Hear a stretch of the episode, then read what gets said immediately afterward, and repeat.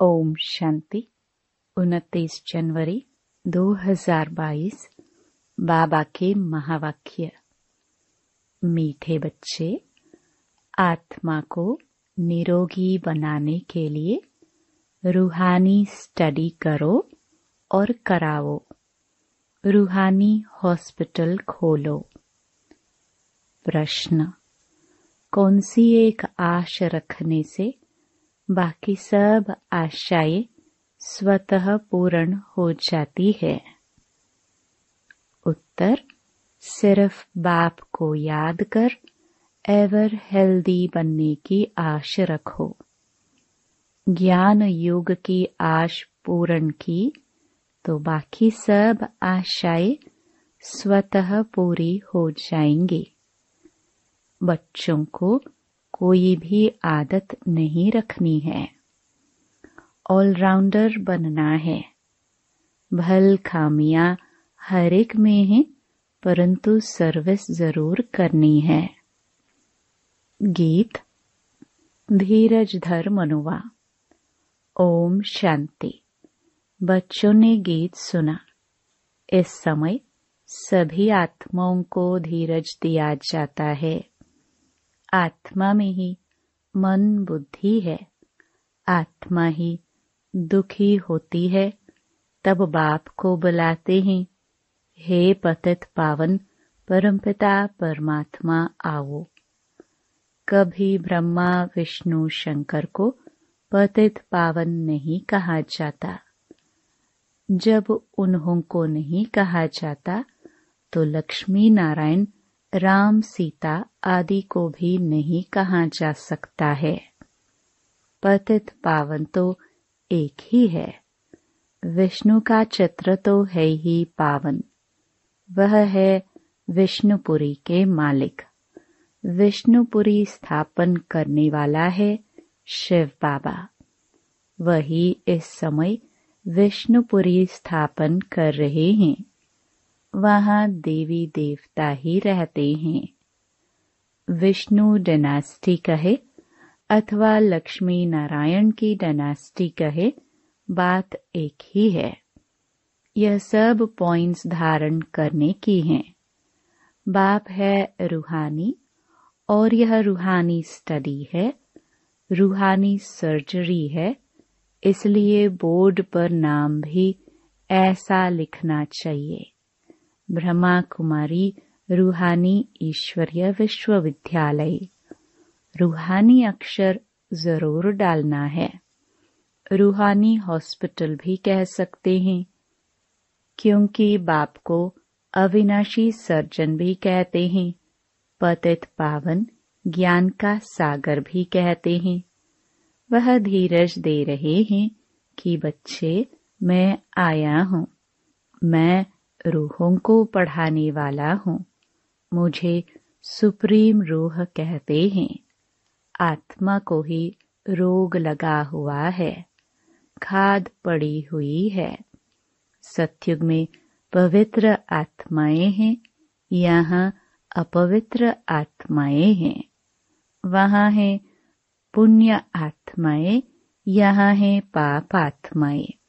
आत्मा पर ही सारा मदार है। आत्मा को शिक्षा देने वाला है परमात्मा। उनको ही याद करते हैं। सब कुछ उनसे ही मांगा जाता है। कोई दुखी कंगाल होगा तो कहेगा, मेहर करो। कुछ पैसे साहूकार से दिलाओ। पैसे मिल गया तो कहेंगे, ईश्वर ने दिया व दिलवाया। कोई कारपेंटर है तो उनको सेठ से मिलेगा, बच्चों को बाप से मिलता है, परंतु नाम ईश्वर का बाला होता है।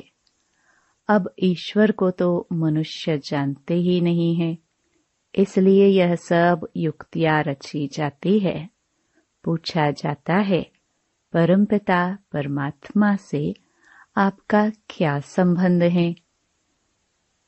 प्रजापिता ब्रह्मा और जगदम्बा से तुम्हारा क्या संबंध है?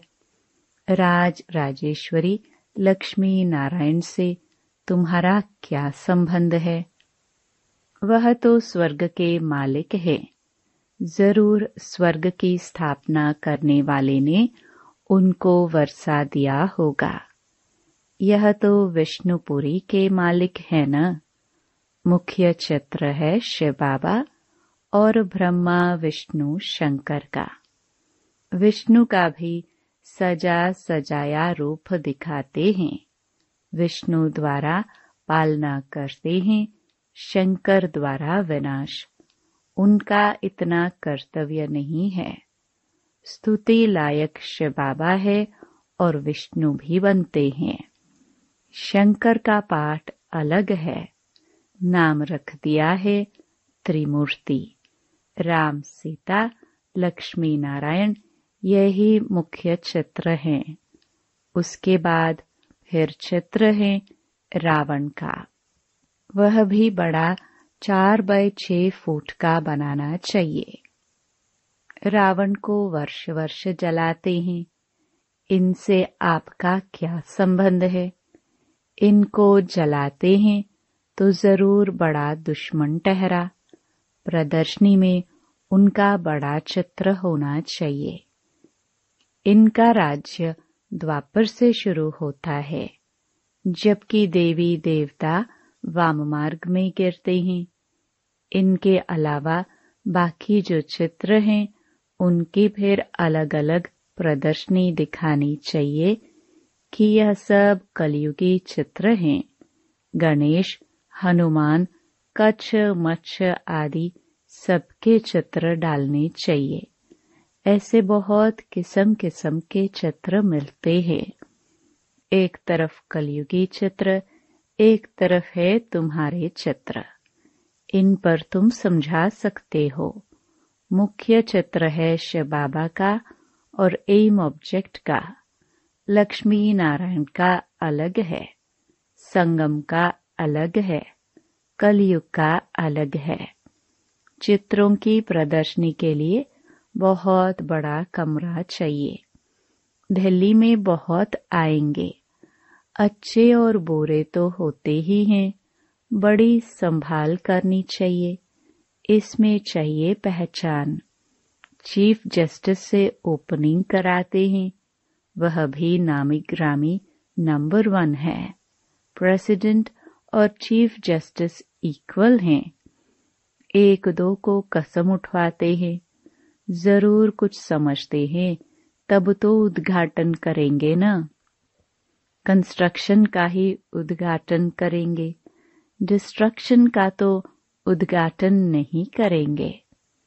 अब बाप समझाते हैं, बच्चे, तुम्हारे सुख के दिन आ रहे हैं, बोर्ड पर भी हॉस्पिटल नाम ज़रूर लिखना चाहिए। और किसने स्थापन की? अविनाशी सर्जन पथित पावन बाप, है न? पावन दुनिया में तो पावन मनुष्यों को कभी बीमारी आदि होती नहीं। पतित दुनिया में तो बहुत बीमारियाँ हैं।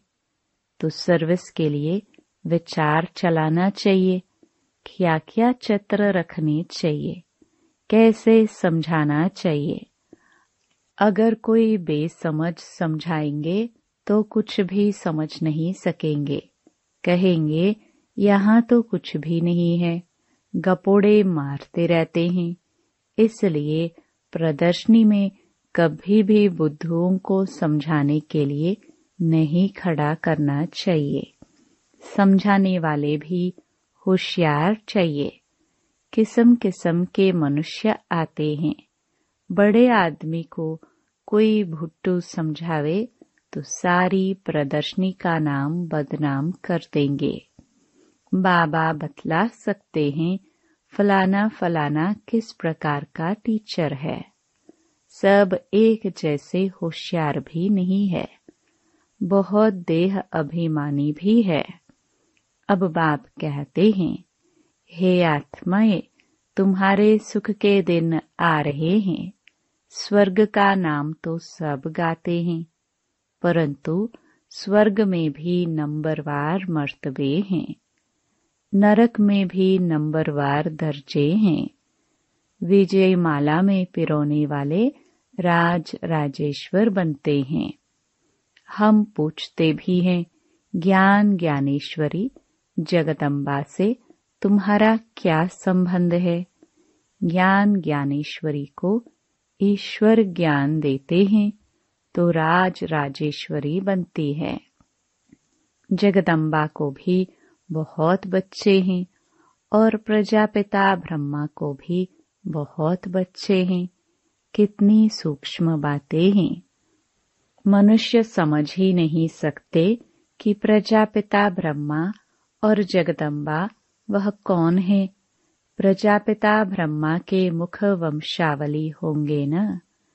सेंसिबल जो होंगे, वह झट पूछेंगे, हमको यह बात समझ में नहीं आती कि प्रजापिता ब्रह्मा और जगदम्बा का आपस में क्या कनेक्शन है? जो इतने बच्चे मुख से हुए हैं ऐसे ऐसे प्रश्न पूछने से आने वालों की बुद्धि का भी पता लग जाएगा। बाप सब राज समझाते हैं। त्रिमूर्ति, झाड़, गोला लक्ष्मी नारायण का चित्र। इनमें एम ऑब्जेक्ट भी है। वर्षा देने वाला भी ऊपर में खड़ा है। तो समझाने वाला बहुत होशियार चाहिए। प्रश्नावली भी बहुत अच्छी है। रावण से तुम्हारा क्या संबंध है? इतने बड़े बड़े विद्वान, पंडित आदि कुछ भी समझते नहीं हैं कि यह दुश्मन कैसे हैं। हम भी आगे समझते नहीं थे। बाबा कहते हैं, यह जो ब्रह्मा है, जिसको मैंने अडॉप्ट किया है, वह भी नहीं जानते थे। अब जानते हैं तो औरों को भी समझाने का बड़ा शौक चाहिए। यह प्रदर्शनी बिल्कुल नई है। भल कोई कॉपी भी करे तो भी समझा ना सके। यह वंडर है।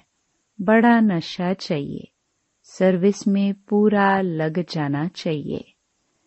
चित्र तुम्हारे बहुत मांगेंगे तो बहुत होने चाहिए।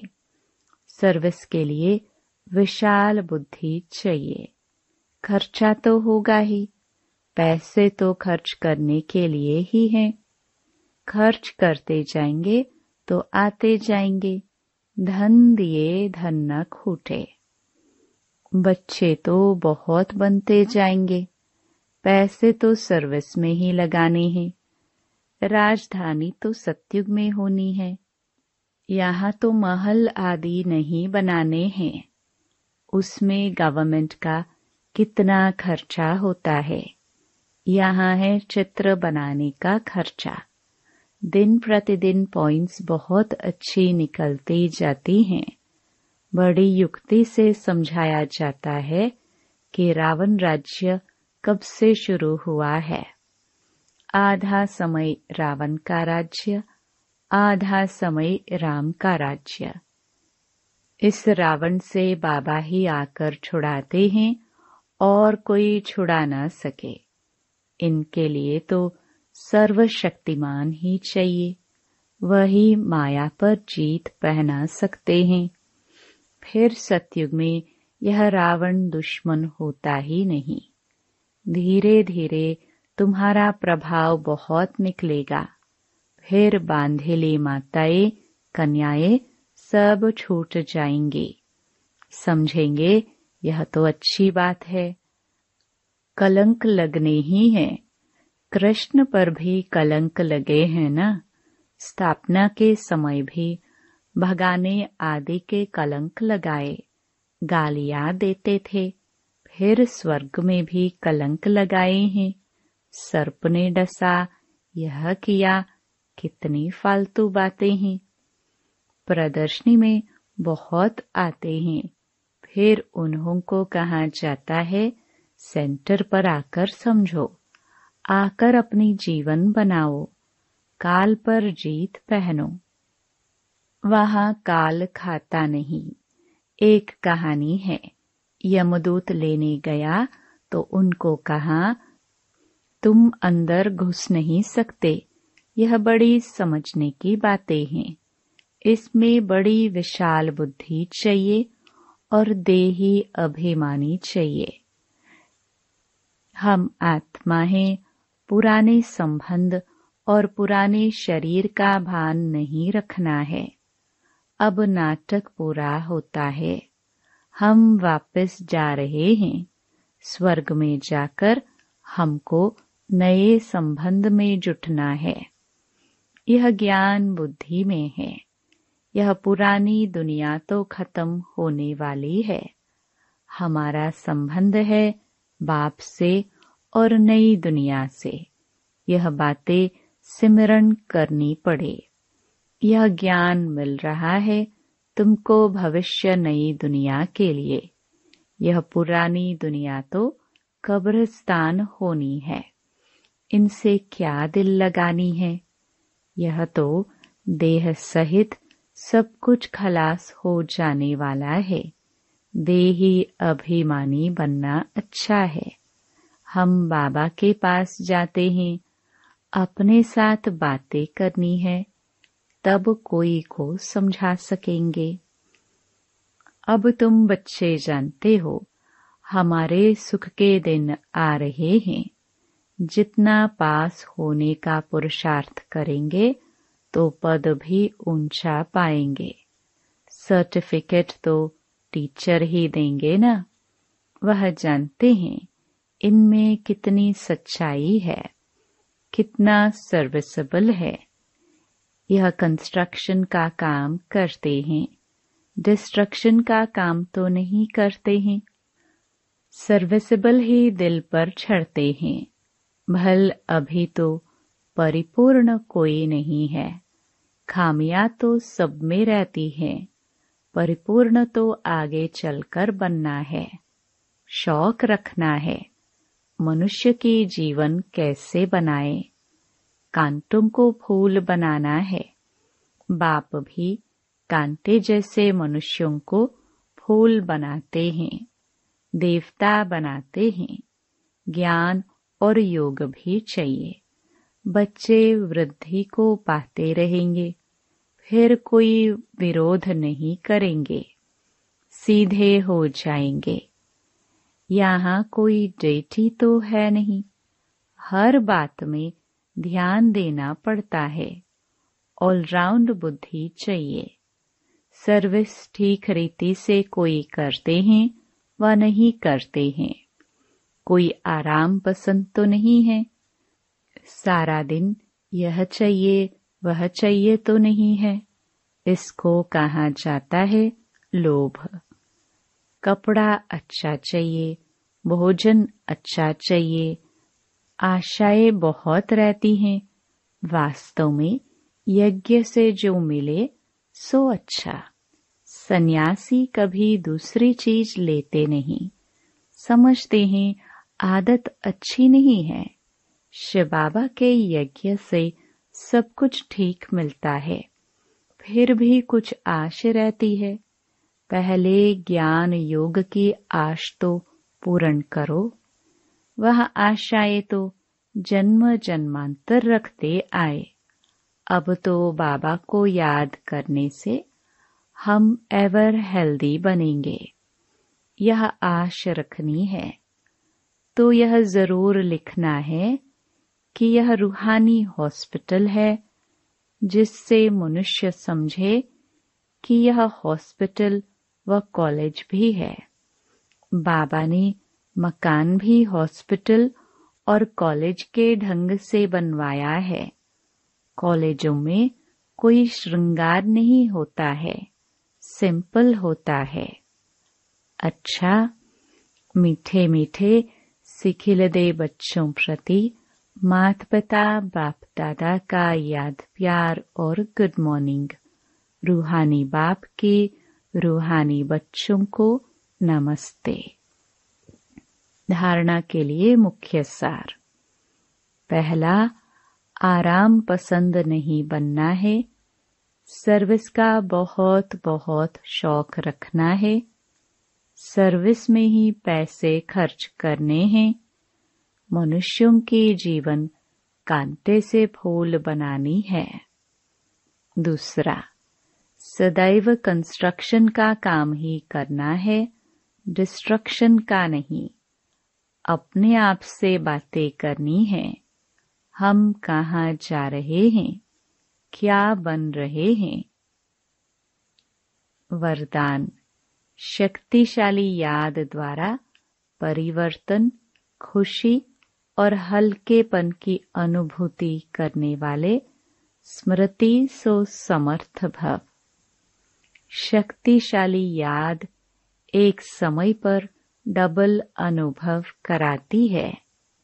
एक तरफ़ याद अग्नि बन भस्म करने का काम करती है, परिवर्तन करने का काम करती है, और दूसरे तरफ़ खुशी व हल्केपन का अनुभव कराती है।